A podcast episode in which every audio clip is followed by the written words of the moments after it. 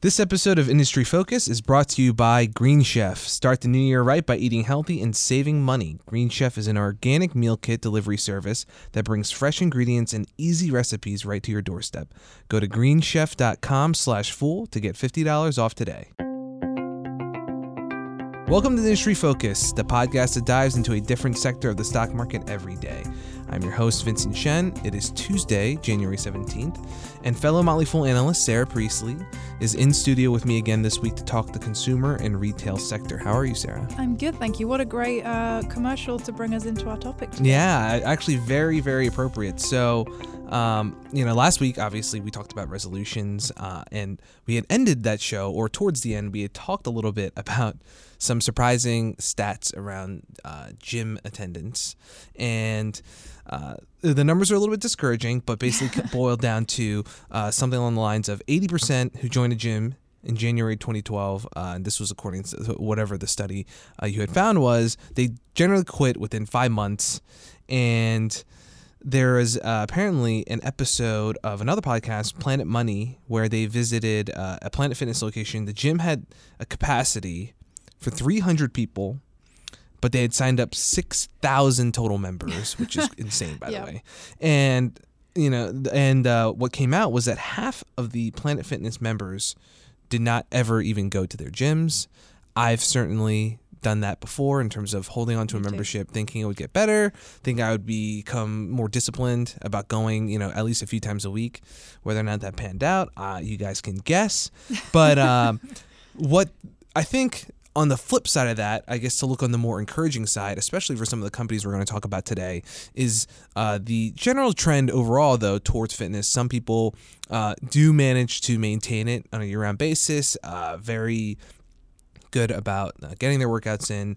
And this has had obviously a uh, big effect on certain aspects or certain parts of the apparel industry.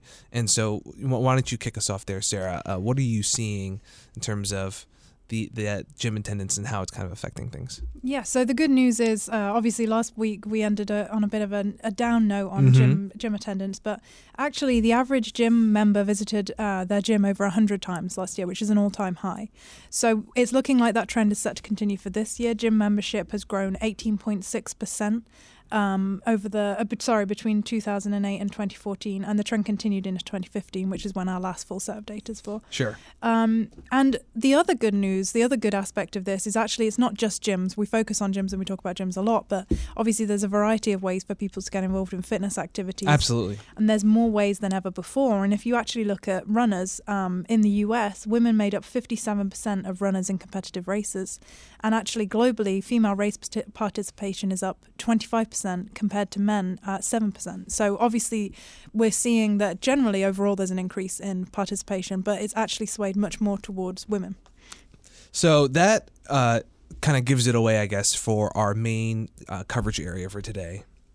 And it's not just in terms of uh, you know the apparel industry, but within that, the you know call it the a lot of different ways to describe this athleisure wear, yes. uh, active wear, uh, sports apparel. Uh, within that segment, the importance that women uh, have played in uh, in terms of growth for a lot of these companies and a lot of uh, not companies that previously were not involved in activewear launching lines, branching out. We will get to that, but uh, going on uh, going further in terms of those some of those numbers you mentioned in terms of female participation in sports and things like that.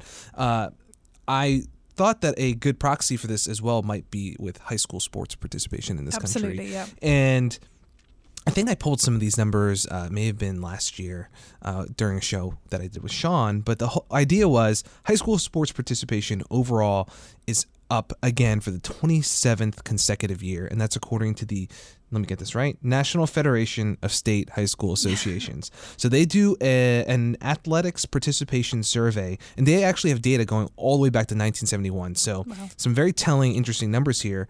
And the surprising thing to see is that back in 1971, the first year of the survey, there was approximately 4 million total participants uh, in high school athletics that year, and about 93% were boys, with the remainder obviously uh, being girls. But by so 30 years later, by 2001, total sports participation uh, was up over 70% from that about, about 4 million number but now uh, the the mix is starting to shift uh, the girl with girls instead of just making up 7% they ha- uh, they were up uh, making up 90% of that growth that we saw Wow. from 1970. Yeah.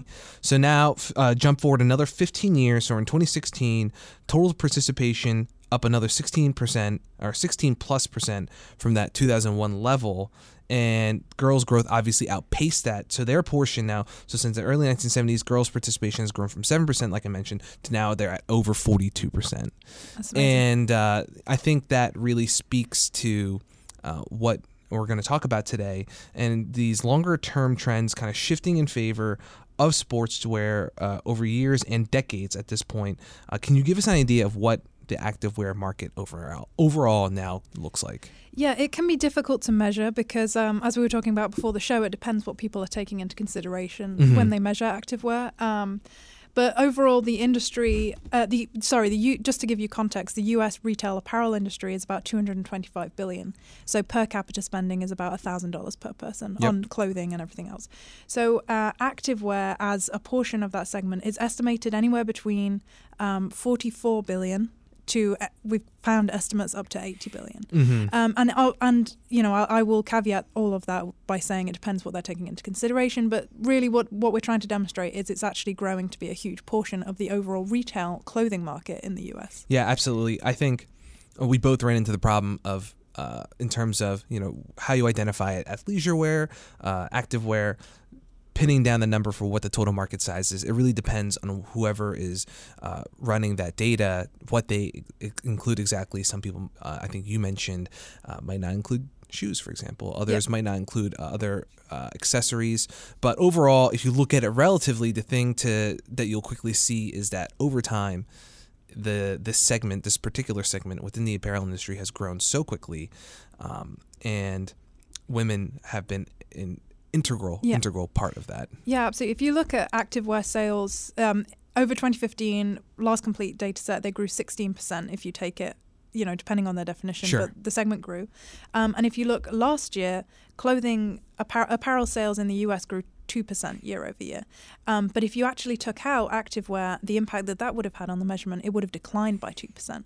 So that shows you um, just how much this is juicing the industry. Mm-hmm. And if you look at women's uh, contribution to that, their sports apparel is estimated to grow about 5.7% over the next three years, outpacing the 4.3% expected for the rest of the market. So women are having a, a considerable impact on the market. Absolutely. And the where you will see this bear out, I think, has been uh, in the su- success of certain companies. Uh, uh, you know, think about Lululemon and how it has risen to prominence over uh, you know the past several years eh, as uh, growing in step, I think, with this broader uh, this broader market trend.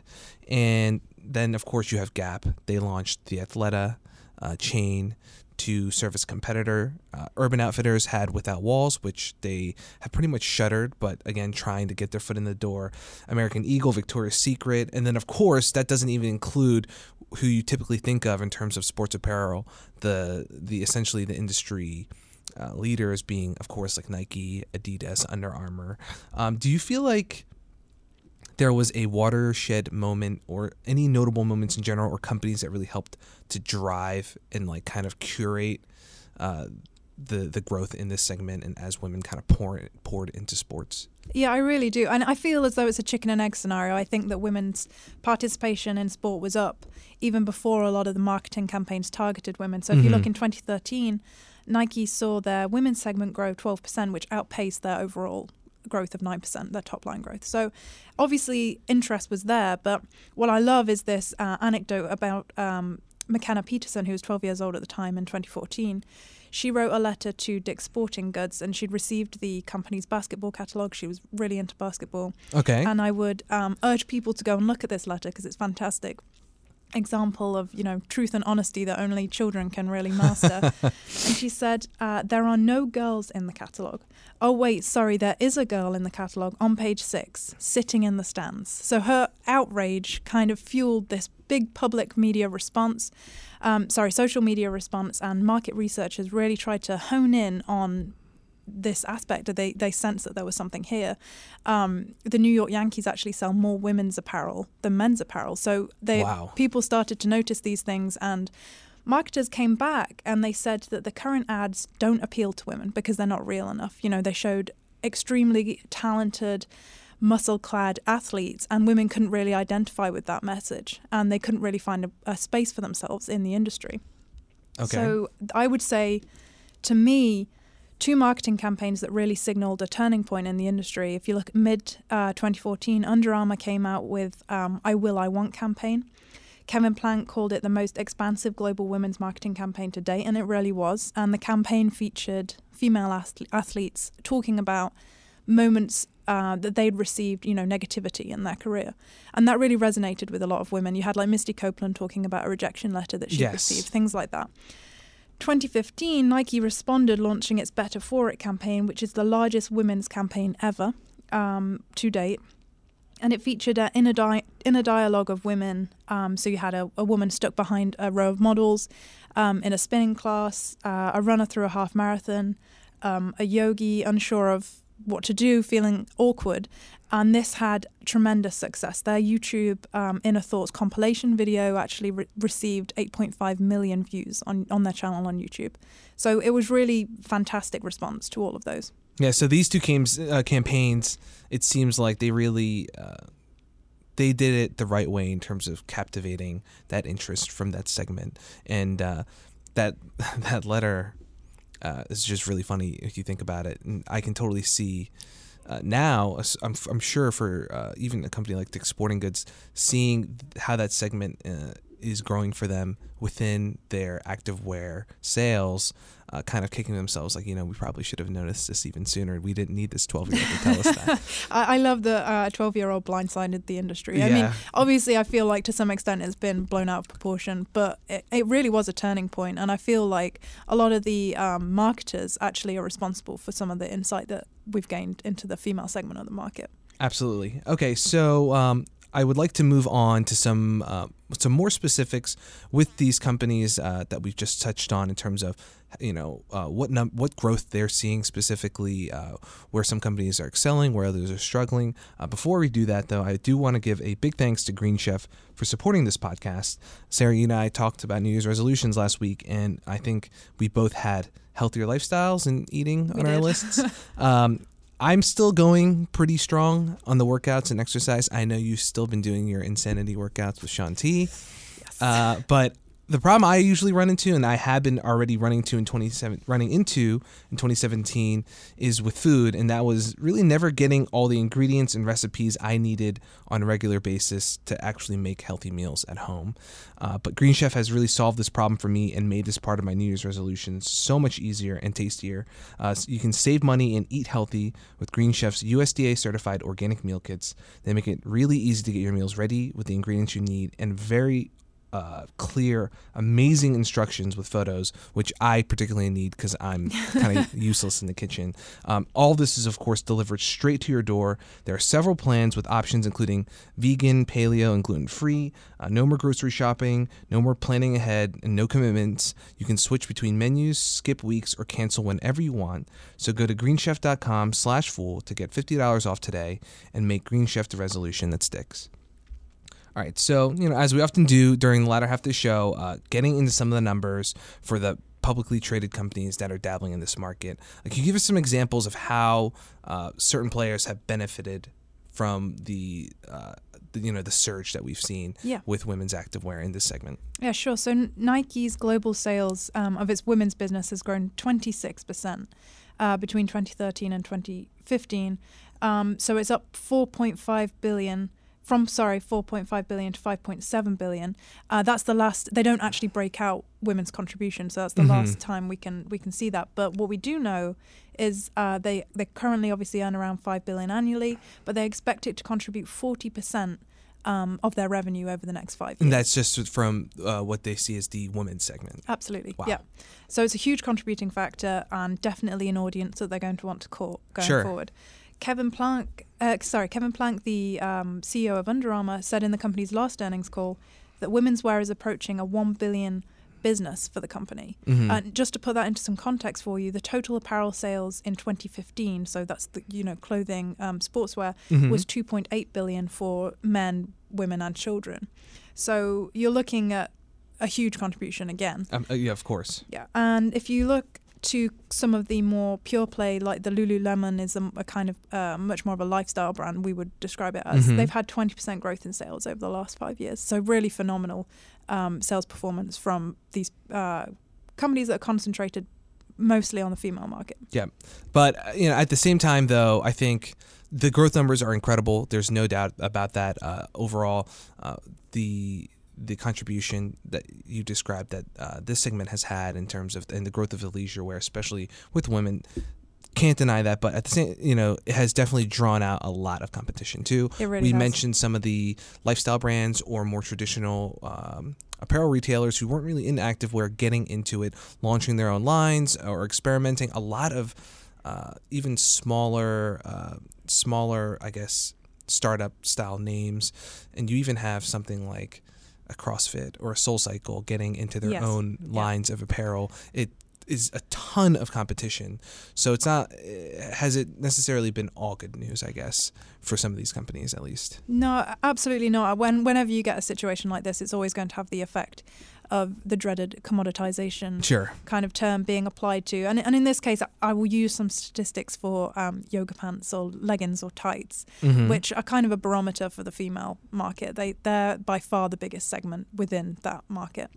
Um, so growth is slowing. They had 6% decline in unit sales last year, and uh, the average sale, selling price is down. And this is kind of the key issue that margins are down for these companies as Okay. well. So if you look, the average selling price um, for tights was down 9% year over year in 2016. That trend is set to continue into this first quarter of 2017. So we'll, investors will want to watch that figure quite closely. If you look um, more specifically, margins were down at Nike, so their gross mar- margin was down 1.4% year over year for their last quarter. Okay. I will caveat that again by saying that um, they claim uh, in their earnings call that they have higher selling prices, uh, but they were offset by um, unfavorable foreign exchange rates and higher product costs, which could well be the case. mm-hmm. Under Armour, very similarly, were down 1.3% year over year in their last quarter. And they're suggesting that this reflects um, the timing of the liquidation of Sports Authority. And I think Ah, if you look at the overall market performance of Under Armour, it's Under Armour A shares are down 40% in 2016. A lot of this is around concerns of, you know, can they compete with Nike? But a big impact of that is their um, liquidation issues. Uh, so they had to obviously put a lot of promotions on to get rid of a lot of the stock that they had that was going to go through Sports Authority. Yeah, of course. Um, so undoubtedly that had an that had an effect, and we should bear that in mind. But definitely, you've touched on a couple already, but it really is. Um, every man and his dog is now in the athletic. um, that's my dad's favorite saying, by the way. Um, so Walmart is actually the leading sports sports good and footwear apparel retailer in the US. If you look at it on a value scale, um, online you've got Kate Hudson's Fabletics, Net-a-Porter's launched Net-a-Sporter. As you touched on, you you have um, gyms launching their own lines. Yeah. Amazon has announced that they want to enter the market. So it's a completely saturated market at the moment. And I think the way we're going to see that shake out is there will be some leveling off of the more fashion focused H&Ms, um, Walmart's, Target. There will be some leveling off, decreasing of that market. And it's down to the pure play, the true athletic retailers um, to carve a segment out for themselves. Sure. Uh, I I think the using the the legging sales as a proxy for for where this segment is going or and what companies might see with women's sports apparel it makes a lot of sense. Um, that seems to be the main thing I pull out of the laundry most days when in the too. hamper with my wife. So I, I hope she doesn't kill me. But um, the that I I can definitely see that it's definitely the kind of thing that can get commoditized very easily, Yeah. right? And um, in terms of you know you mentioned some of these other stores, even higher end names. If you think about uh, a Louis Vuitton and a Beyonce, for example, coming out with uh, their own uh, athleisure lines, and Under Armour taking that, you know, taking it from the more, I guess, everyman uh, athlete level, and you know they've kind of taken uh, athleisure upscale even with the recent launch of uh, you know kind of a new spinoff uh, premium line of mm-hmm. athletic wear that's more fashion focused. But uh, what do you think?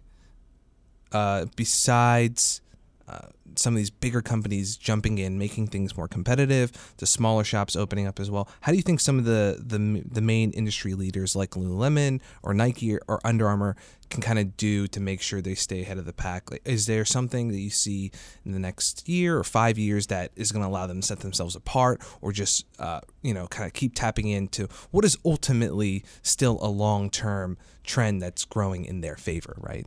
Absolutely, yeah, and it, and you're right. It is a long term trend, and I think I'll circle back to something that you mentioned at the start, where you were talking about high school sports mm-hmm. participation in girls, and that has been proven that if you're involved in sports at a young age, you're likely to be focused on sports the whole for your whole life. Sure.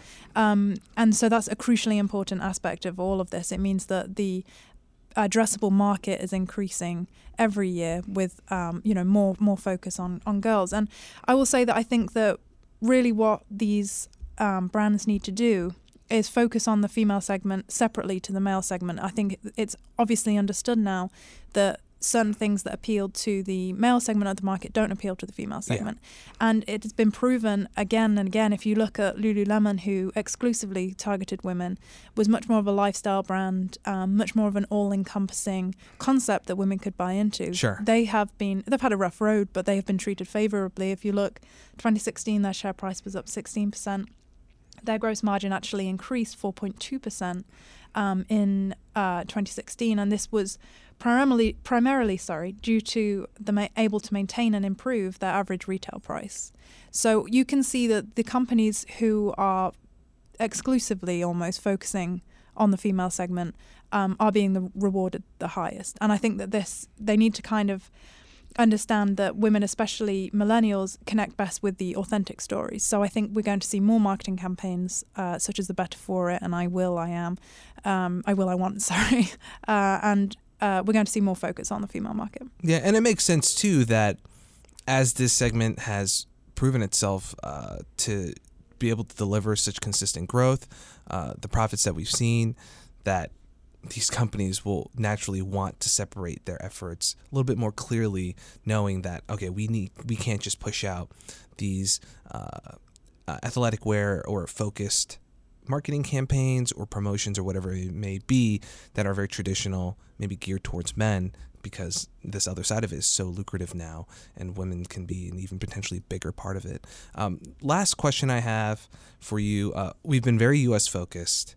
I'm curious based on your experience, I think I asked you this before. What you know, back at home in the UK, do you see? Is it as common to see people kind of walking around in their yoga class leggings or whatever? Uh, you know, back in school, on college campuses here, I think it is an everyday, incredibly common thing. But what opportunity do you think this has becoming an everyday part of your wardrobe abroad, not only in Europe but also in Asian markets and elsewhere? I think Asian market is a huge growth opportunity, mm-hmm. um, massive. And I think uh, some from some of the articles I was reading, actually, um, like the Morgan Stanley report, they suggest that the China market might be underestimating the US market and vice versa. So huh. clearly, there's huge potential in both. I would say traditionally back home, where I'm from in the UK, um, people would have been slightly more conservatively averse to wearing leggings all the time. Sure. That is completely changed now. Um, and they are just as popular as they are here. Uh, it would suggest that the big um, the big selling point in the US is that with a lot of the with the rise of a lot of startups, more casual attire is um, acceptable in work and other situations. Maybe not so much the same back home. Uh, but Nike actually opened their first female only store in London. So it shows you that they perceive that there's an opportunity there. Yeah. Okay. That's that's very uh, that's really interesting uh, in terms of you know what you mentioned just with the startups and you know it takes I think a long time maybe even decades sometimes for that culture change to happen but once it happens you know clearly uh, uh, you mentioned Nike who had just opened the store the opportunity is there, and I think that especially in Asia, uh, that will definitely be something we have to focus on our next show. Uh, is the opportunity of this segment uh, for both men and women abroad. But otherwise, anything else you want to close out with? No, I don't think so. I mean, I, I think that this is definitely something that should form part of the investment thesis of um, investors looking to get into this space. I not necessarily for the big companies, the Targets, uh, the H and M's, people like that, but mm-hmm. definitely for Nike and Under Armour, it's going to become an increasingly important part of their business. Great. Well, thanks a lot, Sarah. Appreciate it. Thank you. So that wraps up our discussion for today. Uh, you can reach out to us and the rest of the Industry Focus crew via Twitter at MF Industry Focus or send us any questions via email to industryfocus at fool.com. And don't forget to check out www.fool.com slash podcast for our other awesome shows. People in the program may own companies discussed in the show, and the Motley Fool may have formal recommendations for or against those stocks mentioned, so don't buy or sell anything based solely on what you hear during this program. Thanks for listening and Fool on.